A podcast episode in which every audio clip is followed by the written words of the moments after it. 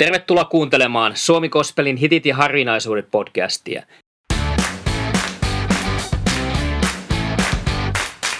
Minä olen Juha Yliakkola, kansanraamattuseuran kaupunkityöntekijä Turussa.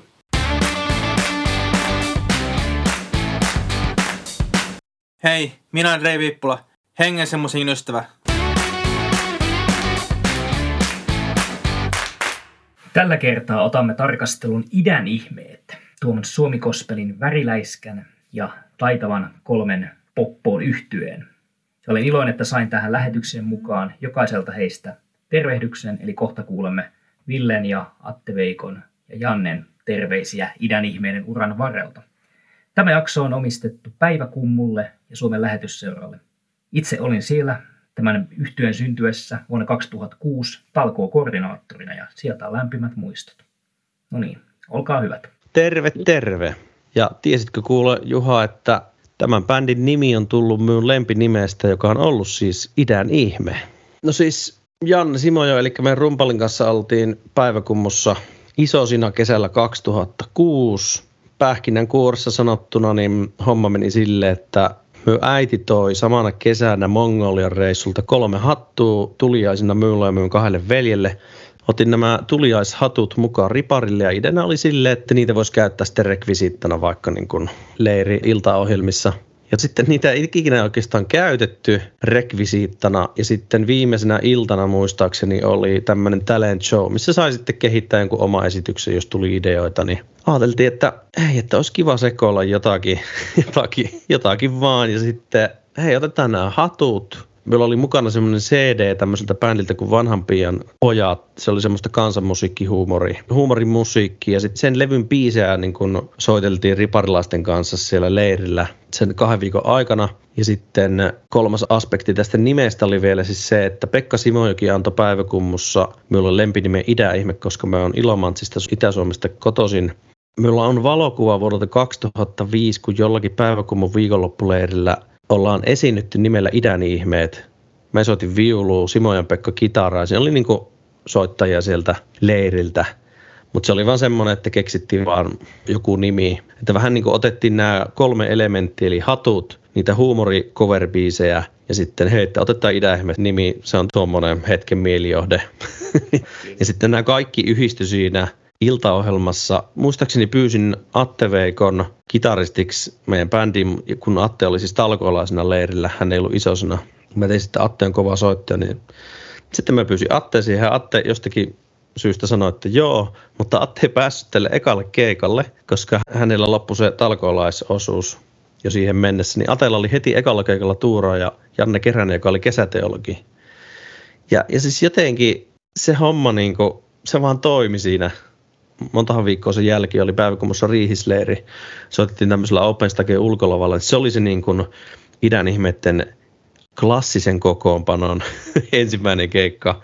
Ja sitten on meillä videomatskuukin, jota näytettiin meidän viimeisen maatanäkyvissä keikan tuossa välivideossa. Niin siis se on ihan sairasta, miten se dynamiikka ja koko sen bändin ydin oli siinä vaiheessa jo jotenkin se koko kemia ja kaikki – se oli niin kuin siinä, se vaan toimi ihan vahingossa.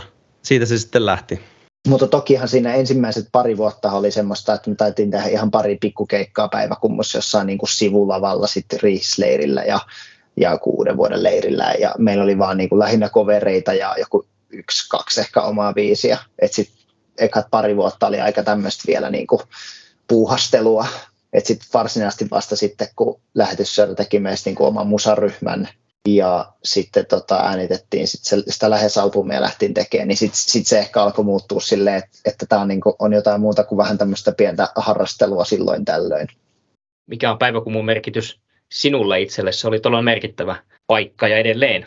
Päiväkumpu on ollut minulle erittäin merkittävä paikka. Me olin Riparilla päiväkumussa vuonna 2003 Minun äiti ilmoitti minut sinne, koska hän kuuli joltakin kaverilta, että siellä on niin kuin enemmän tämmöistä musahommaa painotettu. En olisi itse missään nimessä mennyt, mutta oli pakko. Ja sitten itkukurkussa vastentahtoisesti viulu kädessä saavuin Oriveden asemalle kesällä 2003 ja en tiennyt yhtään mihin on menossa.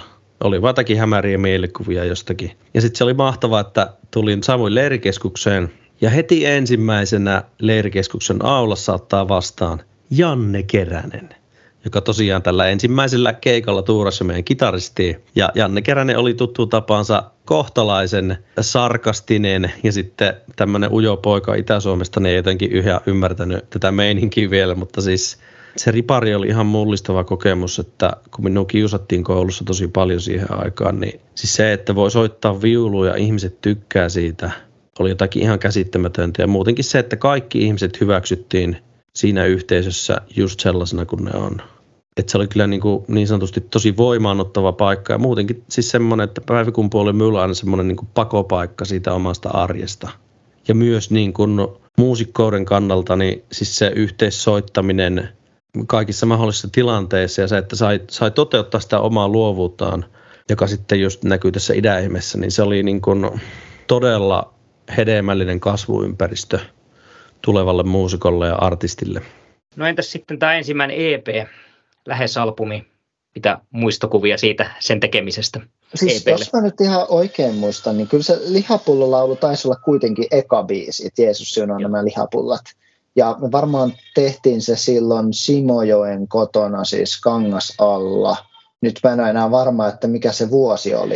Et se oli eka biisi, se tehtiin jo 2007. Mutta, mutta et tuli se niin kuin, että et tavallaan kun oltiin soitettu niitä kovereita, että kai tässä nyt omiakin biisejä pitää tehdä. Ja oli kuitenkin sitä semmoista niin kuin intoa, että, että niin kuin haluaa tehdä ehkä erilaista gospelia, mitä enemmistö gospelista silloin oli. Et kun silloin oli kuitenkin se niin kuin raskas rock ja metalli, ja ehkä sitten gospelmusa oli niin kuin usein kuitenkin aika semmoista vakavamielistä, niin sitten jotenkin haluaa tuoda sitä semmoista niin kuin ilosta meininkiä. Kyllä. Että ehkä jotenkin tavallaan, että ei, kysymys ei ole ollut surusanomasta, vaan ilosanomasta. ehkä me näin ajatelin. Ja tämä ei mitenkään niin kuin raskasta musaa vastaan, koska itsehän olen suuri raskaan musiikin ystävä, mutta että ehkä se on tuntu siltä, että, kaipaisi, että gospelkenttä kaipaisi jotain tällaista. Jeesusta naurattaa oli ensimmäinen biisi, jossa meitsi ujosti alkoi mossata viululla. Viululla mossaamisesta tuli minulle semmoinen niin kuin oman identiteetin. Mä löysin oman jutun, jota kukaan muu ei tehnyt. Biisit oli 2009 mennessä kasassa ja sitten me saatiin lähetysseuralta siis kustannussopimus 2008, jolloin me oli lähetysseuralla Sivarina. Saatiin tämä kustannussopimus ja sitten joulukuussa 2009 tämä nauhoitettiin tuolla Matti Mäkisen luotsaamalla MG Studio Tampereella ja Sami Aspo oli tuottaja kautta äänittäjä sillä levyllä. Siis se, se vaikutus, mikä tuolla EPllä oli Suomen gospelskene, oli jotenkin ihan häkellyttävä, kun sitä nyt kuuntelee, että se voisi olla teknisesti paljon parempikin ja bassoa siellä ei ole, eikä jytisen niin vahvasti, mutta, mutta siinä kyllä oli jotakin, mikä puhutteli ihmisiä todella vahvasti vissiin myikin hyvin, että Atte Veikko sanoi, että joku 2000 kappaleet meni kaupaksi. Joo, kyllä sitä niin markkinoihin nähden niin meni hyvin. Ja mehän tehtiin tosi paljon keikkoja, toki aika halavallakin siinä vaiheessa, mutta sille, että kyllä sitä parikymppisenä, jos saa vaikka 150, niin sehän on ihan, ihan miljonäärimeininki. Että... Niin, jostakin lähdetään liikkeelle. niin, kyllä, Joo. kyllä. Siis, siis, se oli aina vain plussaa. Mikä oli Jeesuksen instrumentti bändissä? Mä itse mietin, että meillähän ei ollut koskaan basistia, että, ja basistihan on bändin tavallaan se niin kuin perusta, että ehkä se, Jeesus olisi voinut soittaa meillä bassoa, niin ei olisi kuulostanut niin ohuelta meidän sointi. Mutta tota, joo, ehkä se että se olisi ehkä ollut se instrumentti, mitä bändissä olisi todella myös tarvittu.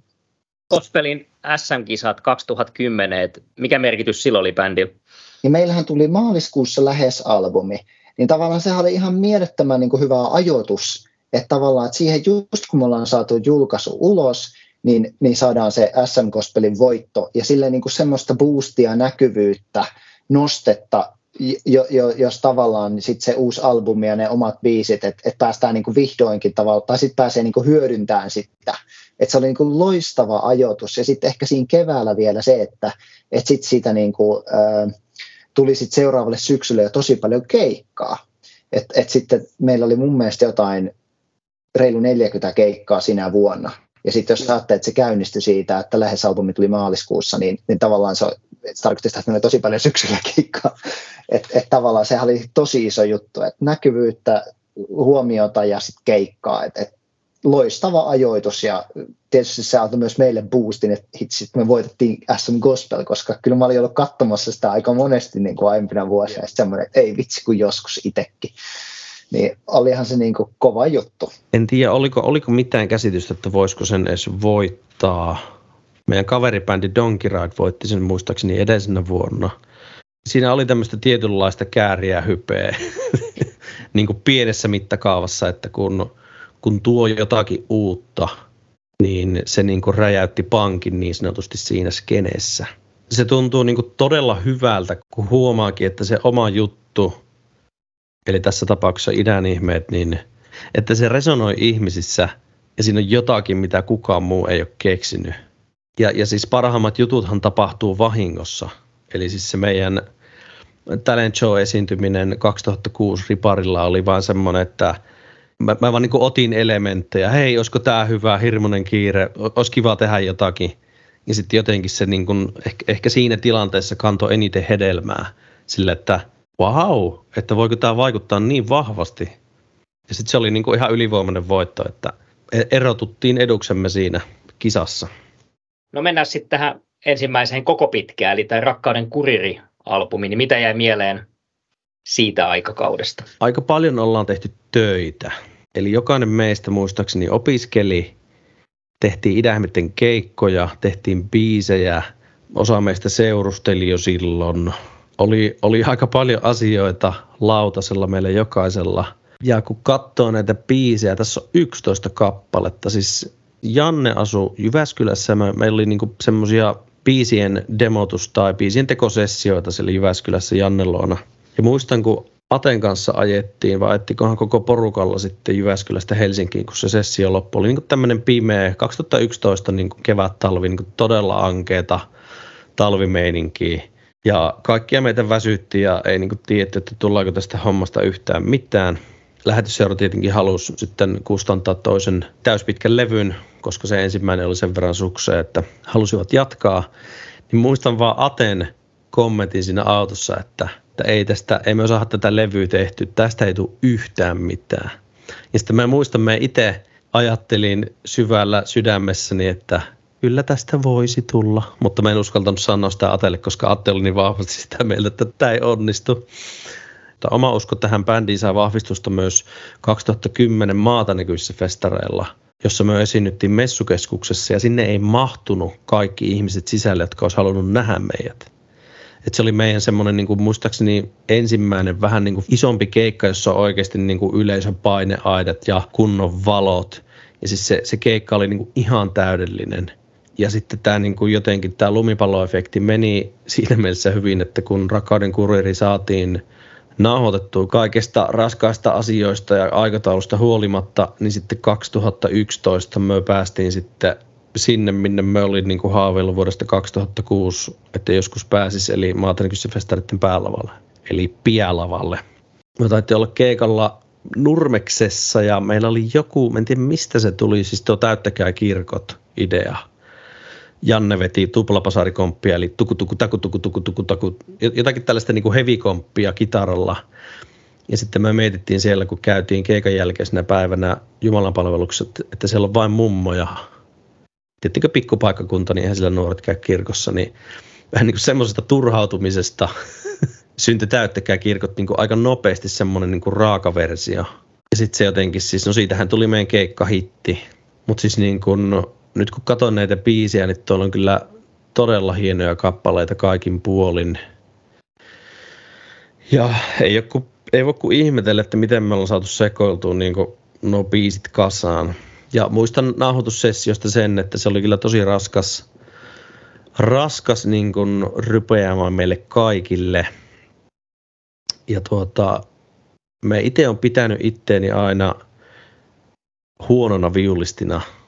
Että kun me niin kuin, että me viulunsoitto idähmessä ei ikinä ollut niin hyvällä tasolla kuin mä olisin halunnut, niin sitten minun jännitti nuo studiosessiot tosi paljon. Ja se niin kuin, suoritukset ei ole niin hyviä, mitä me itse haluaisin, mutta, mutta se on aina hyvä, että saa kaikesta huolimatta asioita valmiiksi. Ja tuota, levy saatiin tehtyä. ja tosiaan itse asiassa tällä levyllä oli myös tuottajana kitaravirtuosi Petteri Sarjola, joka oli niin kuin meidän, meidän itsetunnolla ihan tajuttoman iso juttu, että Petteri ei ole tämmöisessä hengellisen musiikin maailmassa niin kuin ollut. Ja Petteri toi niin paljon tuommoista laulusovituksellista, kitarateknistä tämmöistä apua, mutta hän ei, hän ei vaikuttanut noihin sävellyksiin varsinaisesti. Mutta toi semmoista niin hyvää maustetta ja mielipidettä asioihin sitten. Okei, no miten toi Rakkauden kuri-albumi ja nimikkopiisi kiteyttää lähetyskäskyn tässä ajassa? No ehkä nyt jos mä ajattelen niin rakkauden kuriri, ehkä vähän niin kuin ihmeet muutenkin, niin varmaan nyt niin kuin ennen kaikkea se pointti oli ehkä siinä, niin kuin meidän koko jutussa oli se, että, että ehkä tavallaan se suomalainen perinteinen kristillisyys oli aika semmoista vakavaa ja synkkämielistäkin jossain määrin.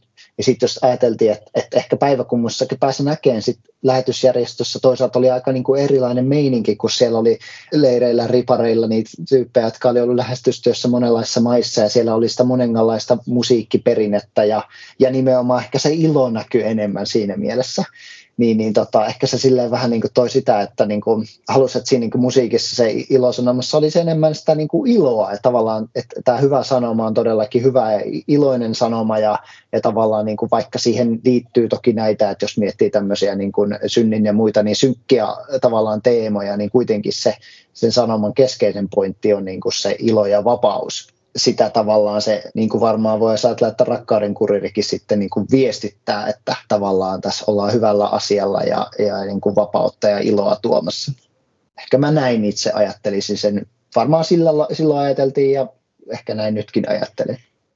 Joo, ja tuossa itse asiassa kun oli just siterasin tota pallomerimieskappaleen, että valtakuntaa pääsee, kun on lapsen kaltainen. Entä jos ei sielu enää puhtaa valkoinen? Viattomuuden mm. vaatteet ovat jääneet pieniksi. Kuinka olla pallomerimies, karkkipussikuski, rakkauden kuriri, jos ei linnakkeensa huipulle villinä liehu, laupöiden viiri? Saako olla karusellikundi, hiekkalinna herra, käpylehmä farmari, kuinka nuhjuiseen sydämeen löytyy lapsen kaltainen sankari. Ja jotenkin toi mun mielestä aika hyvin kiteyttää se teidän bändin niin kuin sanoma ja tavan tuoda ilmi, että tuossa on mun tosi nokkeluutta, sanoi le- leikittelyä. Hyvä osoitus myös niin kuin Jannen tämmöisestä lyyrisestä nokkeluudesta, että kyllä Janne meistä eniten se lyyrikko oli ja silloin Jannella just kykyä tämmöiseen niin kuin, keksiä niin kuin hyviä raikkaita tapoja sanoa asioita. Ja toi oli myös ehkä, jos ajattelet, että oltiin siinä niin kuin aikuistumisen vaiheessa, niin tavallaan näähän teemat varmaan sitten just niin kuin myös oli semmoisia niin myös meille ajankohta, se pohtia sitä lasten kaltaisuutta ja sitä sellaista tavalla, että, että ymmärrettiin jo tavallaan maailman myös semmoinen niin kuin ne kaikki ikävät jutut.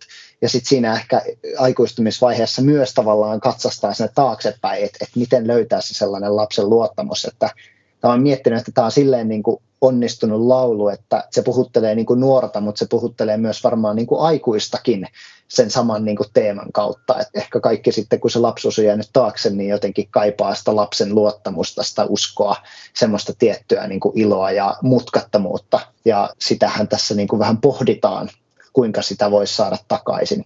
Lapset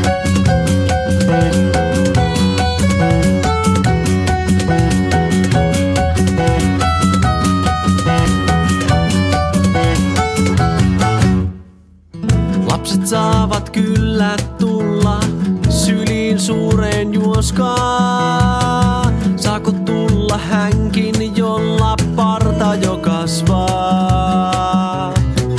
Valtakuntaan pääsee, kun on lapsen kaltainen. Entä jos ei ole sielu enää puhtaan valkoinen?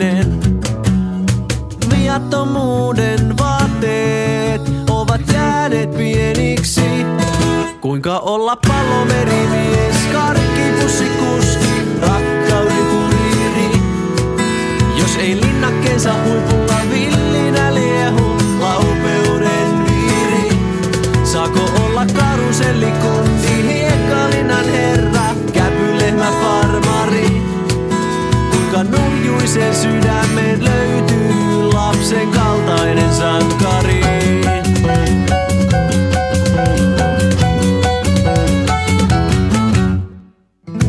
sama vanha sielu on, mutta vilpittömyys puuttuu. Miksi usko aikuisen analyysiksi muuttuu? Isä tahdon tietää, onko mahdollista samaistua poikaan lapsuskuva-albumista.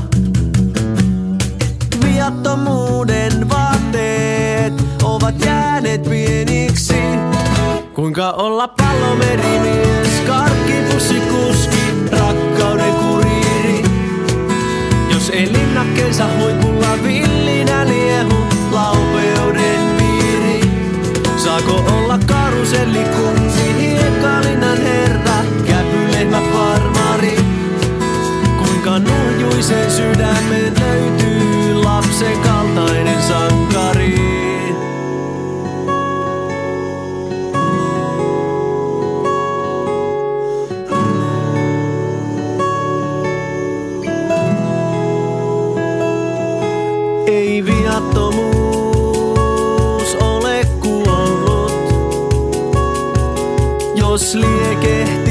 syttyy uskon kipinää.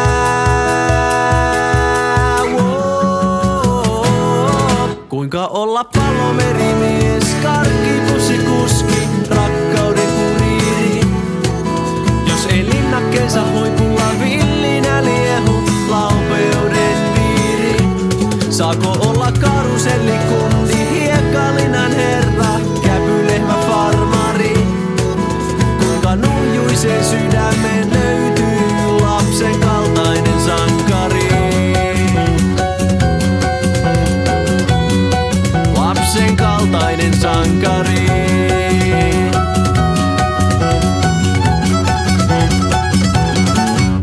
Onko tuoreella Euroviisujen yleisöäänten voittajalla kisan kakkosella kääriällä jotain yhteistä idäihmeiden kanssa? Tähän jo vähän viitattiin. No tota, ehkä voi olla jotain siinä mielessä, että ehkä molempien viehättävyyttä iso osa oli sinne tietty pöhköys. että idäihmeelläkin oli kummalliset hatut ja vähän outoja vaatteita ja aika semmoinen niin kuin, niin kuin vapautunut meno lavalla tavallaan semmoinen tietty pöhköys. Toki Kääriä on tietysti myös hyvin erityyppinen artisti, mutta ehkä tämmöiset pöhköyselementit varmaan vähän meitä voisi yhdistää. Kärjellä ja Idähemellä on sellaista yhteistä, että molemmissa yhdistyy semmoinen tietynlainen hyvän mielen hulluus. Tämmöinen muistikuva, että oli, olitte sitten miettinyt ajatuksen tasoa, että olisi osallistunut Euroviisukarsintoihin? Maailmanvärit levyllä on huoleton sydänbiisi, niin sen työnimi oli Euroviisubiisi. Muistaakseni Euroviisukarsinnat avattiin kaikille 2009 vai 10. Että meillä oli vähän niin kuin idea, että vitsi, että olisi, olisi niin kuin mielenkiintoista hakea sinne, mutta sitten tuota, ei ikinä sitten haettukaan. No miten tämä Maailmanvärit-albumi, siitä nyt vissiin on kymmenisen vuotta tai vähän enemmänkin, Joo. 2013. Mitä siitä jäi mieleen? Niin, no itse asiassa niin 2013 sehän syksyllä taidettiin julkaista. Me tehtiin sitä kesällä ja itse asiassa nyt ollaan aika lailla siinä vaiheessa, kun, kun tota, itse asiassa kymmenen vuotta sitten, just jossain tässä toukokuussa, vähän enemmän, itse asiassa hiottiin paljon niitä biisejä ja mä tein kotona niitä niin kuin esituotantodemoja. Mutta itse asiassa nyt toukokuun puolella mä olin itse asiassa Mikko Ghost kanssa Japanin kiertueella kolme viikkoa. Et se on pakko ollut ehkä huhtikuussa, kun mä tein niitä esituotantodemoja. Mutta kesällä siis äänitettiin pitkälti kesällä tota, levyä ja sanotaanko, että tämä oli kyllä paljon vaikeampi levy kuin siis Rakkauden kuriri. Et rak, siitä kun lähes albumit lähdettiin tekemään Rakkauden kuriri, niin se syntyi jotenkin, niitä biisejä tuli ja ne tuntuu niin kuin löytävän paikkansa aika helposti ja, ja tuntuu, että siellä on niin kuin aika hyvä kokonaisuus. Mutta maailmanvärit oli jotenkin paljon vaikeampi, että esitettiin sitä niin kuin e- ekaa biisiä, kun me tavallaan tehtiin, niin me esitettiin jo festareilla uutena biisinä, mutta sen jälkeen me se niin kuin 2012 festareilla, mutta sitten me kirjoitettiin se koko kertosää uusiksi, niin se on niin kuin ihan erilainen siinä levyllä. Et se oli jotenkin vaikeaa päästä niin kuin niiden uusien kappaleiden, niin silleen, että jotenkin sa- saada semmoinen samanlainen niin kuin rento syntymisprosessi kuin aikaisemmin ehkä oli ollut. Et, et se oli jotenkin paljon vaikeampaa. Mutta näin jälkikäteen ajateltuna osa syy oli varmaan se, että me oltiin tehty niin järjettömästi keikkaa, että kaikkihan opiskeli päätoimisesti, kesät kaikki oli töissä, ja sitten me tahkottiin joku 60-80 keikkaa ja tehtiin niin kuin joka vuosi jotakin levyä. Että tavallaan, että olihan se tahti ihan niin kuin järjetön, että, että tavallaan, että ehkä ei ihmekään, että sitä luovuutta ei ollut niin helppo käynnistää siinä kaiken paahteen niin keskellä. Mutta sitten kesällä ääntettiin ja, ja tehtiin tosissaan silloin, ää, Petteri Sarjola auttoi osin la, laulutuotantoihin liittyen varsinkin ja vähän pari päivää sen kanssa tehtiin silloin keväällä sille, että se heitti kaikkia ideoita ja pohdittiin jotain niin kuin tuotantokikkoja ja sitten Kemppaisen Matti mun serkku sitten hoiti sen niin kuin varsinaisen äänittämisen ja, ja sitten siinä vielä tehtiin paljon kaikkea ratkaisuja ja se soundaa paljon paremmalta kuin Rakkauden kuriri, mutta se oli kyllä paljon vaikeampi tehdä kuin Rakkauden kuriri. Mutta hyvä levyhän siitä tuli kyllä lopulta. Juu, se huomaa, että se on vähän, kuuntelin just tuossa muutama biisi, että se on sellaista vähän niin kuin kypsempi albumi. On joo, siis siellä on monia hyviä biisejä. Ehkä siinä jäi vähän niin kuin silleen, mä en tiedä, että, että jäikö meitä vähän sitten semmoinen niin kuin hitti puuttumaan, että et, et siinä mielessä, jos vertaa Rakkarin kuririin, niin, niin sitten tavallaan niin kuin, äh, no niin kuin Ritarin päiväkirjat esimerkiksi, että on meidän toiseksi kuunnelluin biisi ja tavallaan mehän valittiin ihan Ritarin päiväkirjat ja Pallon merimies – runoniekka, haikea aamu, täyttäkää kirkot, semmoisia, jotka tuntuu ole, olevan, niin kuin löysi meidän yleisön tosi isosti. Sitten ehkä niin kuin maailman väreillä ei ehkä niin kuin ihan samanlaiseen semmoiseen niin kuin hittisuoneen ehkä ihan osuttu, mutta sitten toisaalta se on ehkä kypsempi ja niin kuin vahvempi kokonaisuus monessa mielessä ja soundaa paljon paremmalta, että moni asia meni eteenpäin. Mutta ehkä näin jälkikäteen olisi varmaan pitänyt pitää vähän taukoa, niin kuin, että ei olisi, olisi pitänyt keikkataukoa esimerkiksi ja keskittyä laulujen kirjoittamiseen, mutta toisaalta sitten gospel kun se on vähän sellaista, että bändit vaan tekee asioita ja ei ole mitään tämmöisiä A että R eikä, eikä semmoisia oikeita levyyhtiöitä, joissa mietittäisiin mitään pidemmän kaaren asioita ja tämmöisiä asioita, että kansisko pitää taukoa ja niin edelleen. Tai esimerkiksi mit, mistä biisistä kansi tehdä musavideo. että mehän tehtiin niinku ihan vääristä biiseistä joka levyllä ne musavideot. että tavallaan ne, ne biisit, jotka oli kaikkein suosituimpia, niin niistä ei ole musavideoita.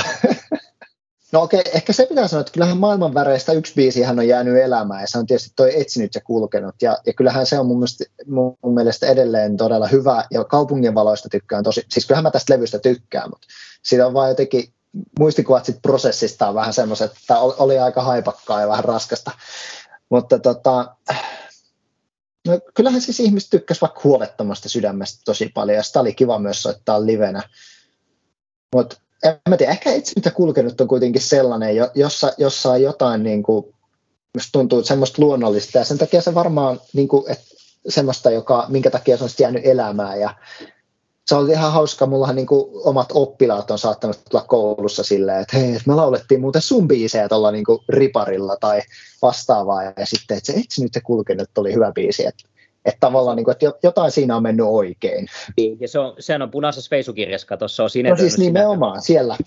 Ja tota, mutta että siitä, että he tavallaan on tullut sitten mulle puhumaan sitten jälkikäteen, niin tavallaan, että jos ne ei olisi tykännyt ollenkaan, ne ei olisi välttämättä maininnut mitään. Että sitten tavallaan sillä niin kuin positiivista, että, että ehkä siinä on jotain tehty oikein siinä laulussa.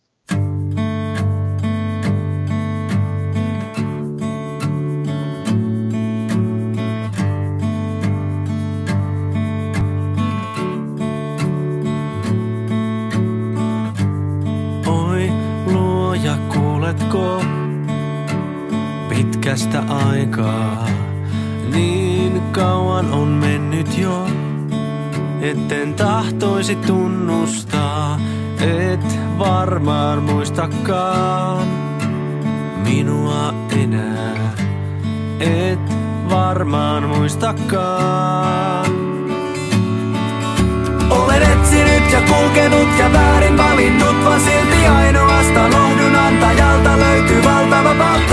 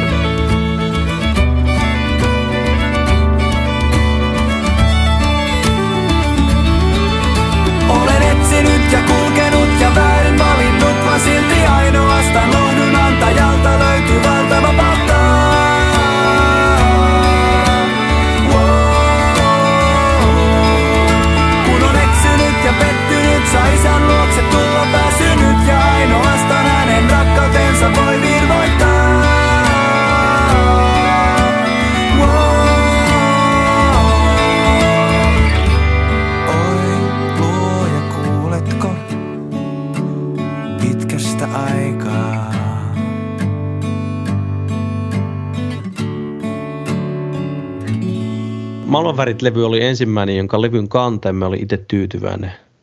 Joo. Myös nuo kaksi muuta oli aika ruman näköisiä, mutta tuo niin maailmanvärit oli sille, että yes, kerrankin levyn kanssa, joka näyttää hyvältä.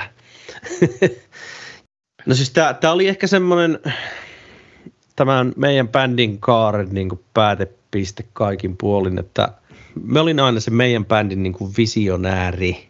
Atte oli semmoinen erittäin hyvä skeptikko, joka ei, tota, ei tavoitellut liian korkealle. Ja sitten Janne oli, oli semmoinen tasottava voima siinä välissä.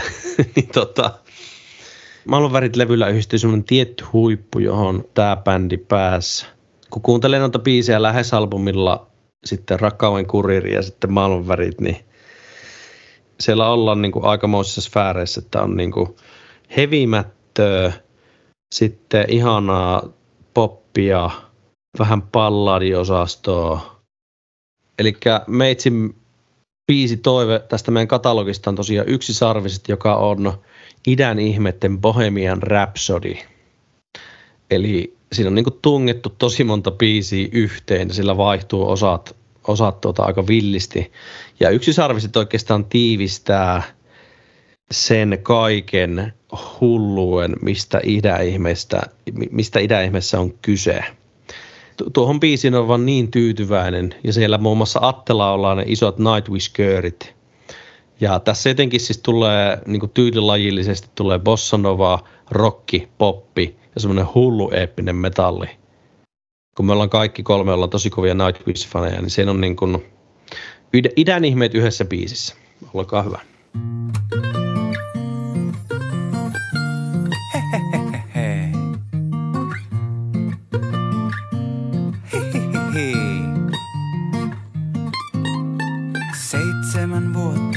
Hiekkalinnoja, saipua kuplia tähden lentoja.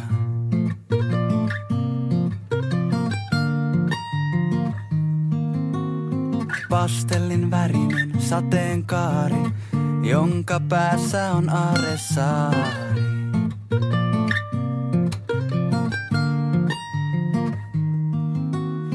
Yksi sarvi set.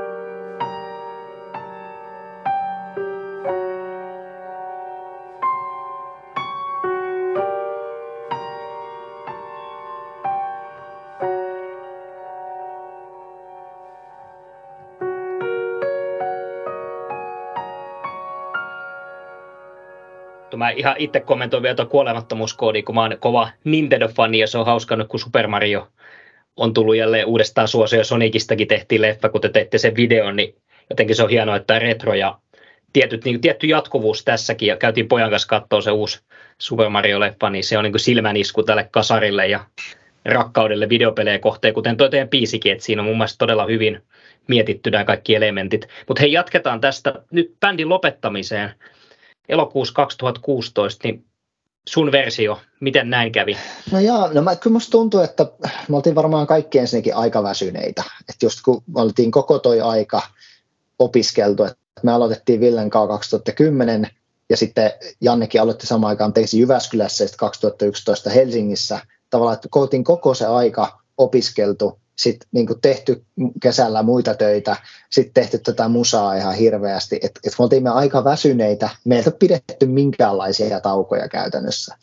Et ehkä oli vähän sellainen aika takkityhjä fiilis, ja sitten vähän varmaan myös sellainen, että, että tavallaan niin kuin, että, että mitä tässä voi enää tehdä, että niin kuin, äh, ehkä se meidän formaatti on sellainen, että, että mitä me voidaan keksiä enää uutta, ja tavallaan sitten ehkä myös se gospel-genren rajoittavuus sillä lailla, että, että tavallaan, että, että mitä tässä voi tehdä enää isommin myöskään, että mitä me, miten tätä voi kehittää näissä, tässä niin kuin ympäristössä, että Suomi on aika nopeasti kierretty ja, ja tavallaan niin kuin se, että, että ehkä vähän semmoinen, että vaikea oli keksiä, että mitä me voitaisiin keksiä uutta, että varmaan semmoista just väsymyksen ja niin kuin ideoiden puutteen ja semmoinen, että, että jos me niin kuin jatketaan ja me tehdään vaan sitä samaa kuin me ollaan tehty, niin sitten jotenkin se ei tuntunut niin vaihtoehdolta. Että oltaisiin varmaan voitu tehdä niinkin, mutta meillä oli kuitenkin ollut se ajatus, että musaa tehdään silleen, että, että meillä pitää olla niin kuin inspistä ja, ja niin kuin halu kehittyä ja tehdä, keksiä uusia asioita. Sitten ei oikein tuntunut siltä. Et, ja ehkä vähän itsellä myös semmoinen, että ehkä gospel oli vähän se, että että sitten jos tavallaan niin kuin, se on niin keskittynyt siihen, että esiinnytään niihin ripariikäisille, ja sitten kun kasvetaan itse niin kuin koko ajan aikuisemmaksi ja aikuisemmaksi, niin sitten tulee ehkä se haaste, että, että tavallaan niin kuin, äh, myös, että mistä nämä laulut kertoo. Et sitten kun alkaa ehkä elämässä vähän erityyppisiä asioita miettimään, tai tavallaan sanotaanko ehkä ne näkökulmat myös niin uskoasioihin voi monipuolistua, niistä ei olekaan ehkä niin helppo kirjoittaa sellaisia lauluja, mitkä olisi, sitten, olisi niin toimivia sitten taas siihen niin kuin teini-ikään. ehkä silleen niin kuin tässä suomalaisessa ympäristössä gospel-musaa on helpointa tehdä silloin, kun on itsekin nuoria lähempänä sitä niin kuin yleisöä, jolle ne keikat järjestetään. Et sitten niin kuin vaan harva pystyy sitten tavallaan niin kuin jotenkin menee sen vaiheen yli, että sitten toki on tämmöisiä niin exit, joka, joka on tavallaan niin kuin ihan oma lukunsa, tai sitten joku löytty tietenkin.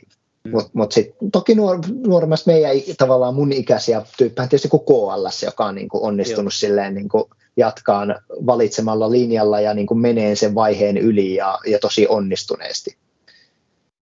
Mutta meille se jotenkin sit, niin ei kuitenkaan sit käynyt, että, että sit tuntuu luontevammalta lopettaa. Sitten eikö se niin, että kuitenkin sitten teitte joku tämmöisen sieltä, mistä se alkoi, niin teitte kuitenkin tuolla päiväkummussa tämmöisen keikan, joka oli niin kuin, ei ollut julkinen. Oliko se näin, että se oli niin kuin ihan viimeinen? Joo, eli, eli homma, homma meni siis sille, että, että mä ehdotin taukoa jo 2013, mutta sitten sovittiin lähetysseuran kanssa, että, että keikkailla vielä 2014 marraskuuhun asti, Joo. että sitä levyä saadaan myytyä, että ne ei jää niin kuin ihan tappiolle siitä, että ne saisi omat takaisin. Ja sitten sovittiin sovittiin bändin kanssa, että okei, 2014 maata, niin kyllä se festarit on, on viimeinen keikka, ollaan vuosi ainakin tauolla. Ei tehdä mitään, otetaan vaan etäisyyttä. Ja sitten 2015 meillä oli semmoinen, niin kuin, nähtiin porukalla, saunottiin ja oli vähän semmoinen niin kuin terapiasessio. Ja mä ehdotin sitä, että hei pojat, että istutaan tässä ringissä. Meidän Miksa ja Miska oli myös mukana, koska hän oli kaikilla keikoilla aina. Niin että, että puhutaan, niin kuin, että kehutaan toisiamme ja sitten annetaan myös palautetta. Tai että se oli sille, että, että vähän niin kuin ne, ne asiat, mitkä toisessa ärsyttää, niin kerrotaan eka ja sitten kehutaan. Ja se oli aivan mahtava sessio, koska siis kun tekee niin kuin sata keikkaa vuodessa, niin siinä kyllä niin kuin jääpi asioita hampaan kolloon. Se oli aivan mahtava puhistava ilta meille kaikille. Ja me tehtiin aika paljon biisejä 2000 2016 15 aikana, sitten jotenkin se, se vähän niin kuin jäi. Ja sitten me sovittiin, että hei, että ehkä paras on tehdä silleen, että, että me vedettiin siis Facebook live-keikka. Ja sitä mainostettiin, että se oli niin kuin nyt se viimeinen. Joo. Ja siinä niin kuin, en tiedä, se oli varmaan siis tuhat ihmistä ainakin katsomassa. Sitä siis katsottiin Islannissa asti. Muistan näin. Ja sitten se päivä, kun mun riihisleiri 2016 oli niinku semmoinen, se oli niinku yllätys salakeikka. Ja se tuntui niinku hyvältä lopettaa sinne, mistä aloitettiin. Kyllä, ympyrä sulkeutus. Ja siitä tietenkin jotkut ihmiset vähän sitten ärsynty, että, että, että te sanoitte, että tämä Facebook live-keikka on viimeinen, mutta, mutta se oli niinku tärkeä semmoinen niinku päätepiste se riihisleirin keikka – mitä nykyään musiikin parissa? No me ajattelin, että kun kaikki kaverit on ammattilaisia, niin ei kellään aikaa sille vaan huvin vuoksi soitella ja tälleen. Sitten mä ajattelin, että mä olin innostunut Ed Sheeranista, niin no, että jos mä yksin, niin mä saa itse tehdä kaikki päätökset. ja mä just huomasin sen, että kun vaikka oli vain kaksi muuta jäsentä, niin siinä niin kun siltikin mä niin kuin halusin tosi vahvasti ohjata sitä suuntaa, niin oli tosi luontevaa mennä solouralle. Eli mä ostin looperin pienen kitaran, eli samat vehkeet niin kuin mitä Ed Sheeranilla, ja sitten kehitin tuon niin kuin oman soolohomman, joka on nimeltään siis Ben Huuri. Mä tein niin sanottua looperimusiikkia, eli esiinnyn keikalla täysin yksin looperipedaalin kanssa – ja tuota, me ollaan täysin kromattu, lattiasta kattoon kromattu semmoinen tuota, akustinen kitara. Ähm, ja Spotifysta löytyy Ben Hurin nimellä biisejä. Mä siis teen niin kuin englannin kielellä tuota, sekulaaripuolella niin sanotusti. Eli on halunnut niin kuin laajentaa tämän markkinan siinä mielessä, että jos nyt tämä ura menisi sillä asteelle, että voisin tehdä sitä työkseni, niin sitten niin kuin teoreettisessa mielessä sillä ei ole rajoja. Mutta tämmöinen nöyrä stadionluokan tavoite tässä on. Katsotaan toteutuuko, mutta, mutta siis kun on päässyt leikkimään sitä U2 maata niin festareille, kiitos Sleylle, niin tuota, haaveet on aika isot, tai siis tavoitteet. mitä onko teiltä kysytty reunion keikkoja tai comeback keikkoja? on. Aika mone, monestikin, vai, vaikka mihin, mutta siis tota, joo, on kysytty, mutta me ollaan jotenkin ajateltu, että et, tavallaan et, et sitä, mitä se oli, niin ei sitä saa takaisin yhtäkkiä silleen niin kuin vuosien päästä. Plus, että, niin kuin, että se tavallaan se yhteissoitto, eihän sitä tajota missään viikossa parissa semmoiseksi, mitä se oli silloin. Että tavallaan niin kuin, et ei, ei se, tavallaan se, se me oli ja meni, ja meidän elämässä on nyt ihan toisenlaisia asioita. Että ei, se, ei, siinä ole, ei se ole tuntunut oikein järkevältä. Mitäs muuten nyt musiikkiin liittyen, niin miten musiikki on nyt sun elämässä tällä hetkellä läsnä? Jannen kanssa me ollaan tehty musaa useampi vuosi, siis ihan vaan niin tämmöistä mainstream poppimusaa, omaa bändiä puuhasteltu. Tiedä, tuleeko siitä koskaan mitään, mutta että tavallaan silleen niin kuin rakkaus musiikki on säilynyt ja haluaa tehdä lauluja, mutta sitten tota, itse olen ollut myös tyytyväinen tämmöiseen niin kuin ihan tavalliseen työelämään, että, että tavallaan niin kuin tykkää musasta ja jos jostain näistä uusista kuvioista tulee jotain, niin hienoa, mutta tykkää myös tosi paljon tästä omasta niin kuin opettajan työstä ja näistä hommista, että kun on kerran pahtanut tuon ruljanssin läpi, niin tavallaan silleen, äh, tie, tietää niin kuin mitä se on, että se on niin kuin huippua, mutta että, että tavallaan sitten kun se on työtä, niin se myös on työtä, että tavallaan niin kuin et suhtaudun siihen semmoisella ehkä realismilla niin kuin tästä iästä käsin. Hyvä. Viimeinen kysymys. Minkä terveisen lähettäisit Suomi Kospelin ystäville ja ylipäätänsä, jotka tekee musiikkia, eli kollegoille? Ehkä sanoisin sen, että mahtavaa, että ne tyypit, jotka sitä tekee, edelleen tekee, ja niin se pitää toisaalta mennäkin, että jotkut lopettaa ja uusia tulee tilalle, ja tavallaan niin kuin musiikki jatkaa menemistään eteenpäin. Ja että hyvä, että vaikka gospel-skenessä on ollut ehkä vähän vaikeuksia, niin hyvä, että, että tavallaan se skene ei ole kuitenkaan kokonaan kuollut, että se on kuitenkin edelleen säilynyt ja jatkanut toimintaansa ja uusia kovia bändejä on myös noussut. Se ehkä semmoisia terveisiä, että jatkakaa tekemistä.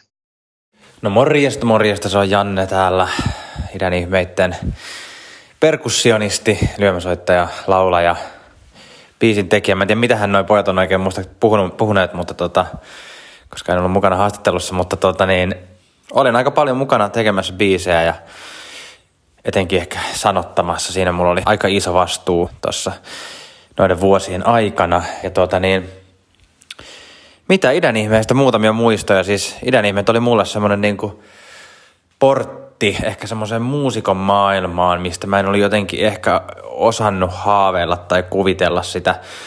Joillahan on semmoinen, joillain on semmoinen niin kuin luontainen taipumus lapsesta asti tai viimeistään teini-iässä, että rupeaa haaveilemaan, että kuuntelee musaa ja vitsi kun mäkin saisin olla tommonen rokkitähti tai näin.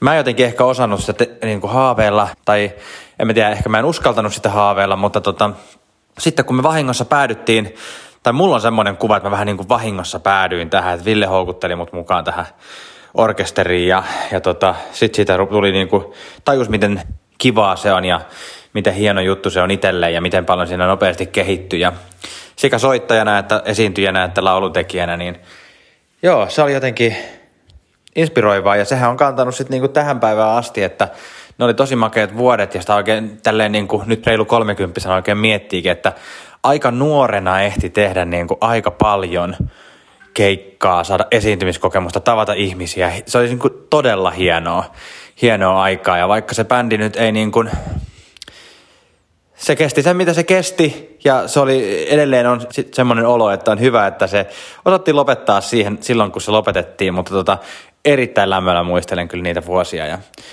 joo, ja niin kuin sanoin, niin se tavallaan opittu muusikkous on kantanut sitten niin kuin näihin päiviin asti, että mehän tehdään tällä hetkellä Atteveikon kanssa uutta musiikkia ja toivottavasti päästään ehkä vielä tämän vuoden aikana julkaisemaan näiden kaikkien vuosien jälkeen niin jotain uutta. Aika erilaista, mutta kuitenkin niin, niin kuin omaa, omaa musiikkia ja semmoinen jonkunlainen musiikillinen intohimo on siinä, siinä kasvanut. Ja esitit mulle kysymykset vielä, että opinko jotain itsestäni tässä. Niin varmasti opin kyllä itsestänikin, että kuitenkin tolleen niin kuin reilu 18-vuotiaana lähtee tien päälle kolmen muutaman vuoden itseään vanhemman kaverin kanssa – ja sitten vielä niin kuin kiertää nimenomaan seurakuntia, että tavallaan sekä laulun aiheessa että keskusteluaiheessa, puheenaiheessa on aika paljon semmoisia niin suuria kysymyksiä ja filosofisia kysymyksiä, uskonnollisia kysymyksiä, kaikkea tämmöisiä ja sitten tavallaan oli just muuttunut pois kotoa ja muuta, niin varmasti se on vaikuttanut tosi paljon ja tavallaan ne vuodet on tehnyt minusta tietyllä tavalla sen, mitä mä oon nytte. Ei sillä, ettei muokkautuminen aina jatkuisi, mutta tota, haluan kiittää tietysti kaikkia tämän podin kuuntelijoita ja idän ihmeiden kuuntelijoita. Toivottavasti mahdollisimman monella on hyviä muistoja idän ihmeiden keikoilta, että on saanut ehkä iloa, valoa elämäänsä sitä kautta, että on päässyt meidän konsertteihin. Ja, ja tota, toivottavasti me ollaan kohdattu teitä myös keikkojen jälkeen niin kuin ihan aidosti, että sehän oli myös tosi tärkeä osa tätä koko hommaa, että tapas niin paljon hienoja ihmisiä ja nuoria ihmisiä ja sai kuulla niitä tarinoita, että teidän biisit on koskettanut tai, tai tota, piristänyt tai ihan mitä vaan. Öö, toivottavasti törmäillään ja saa edelleenkin tulla moikkaamaan kyllä kadulla, jos on joskus kuunnellut idän ihmeitä, niin ilman muuta.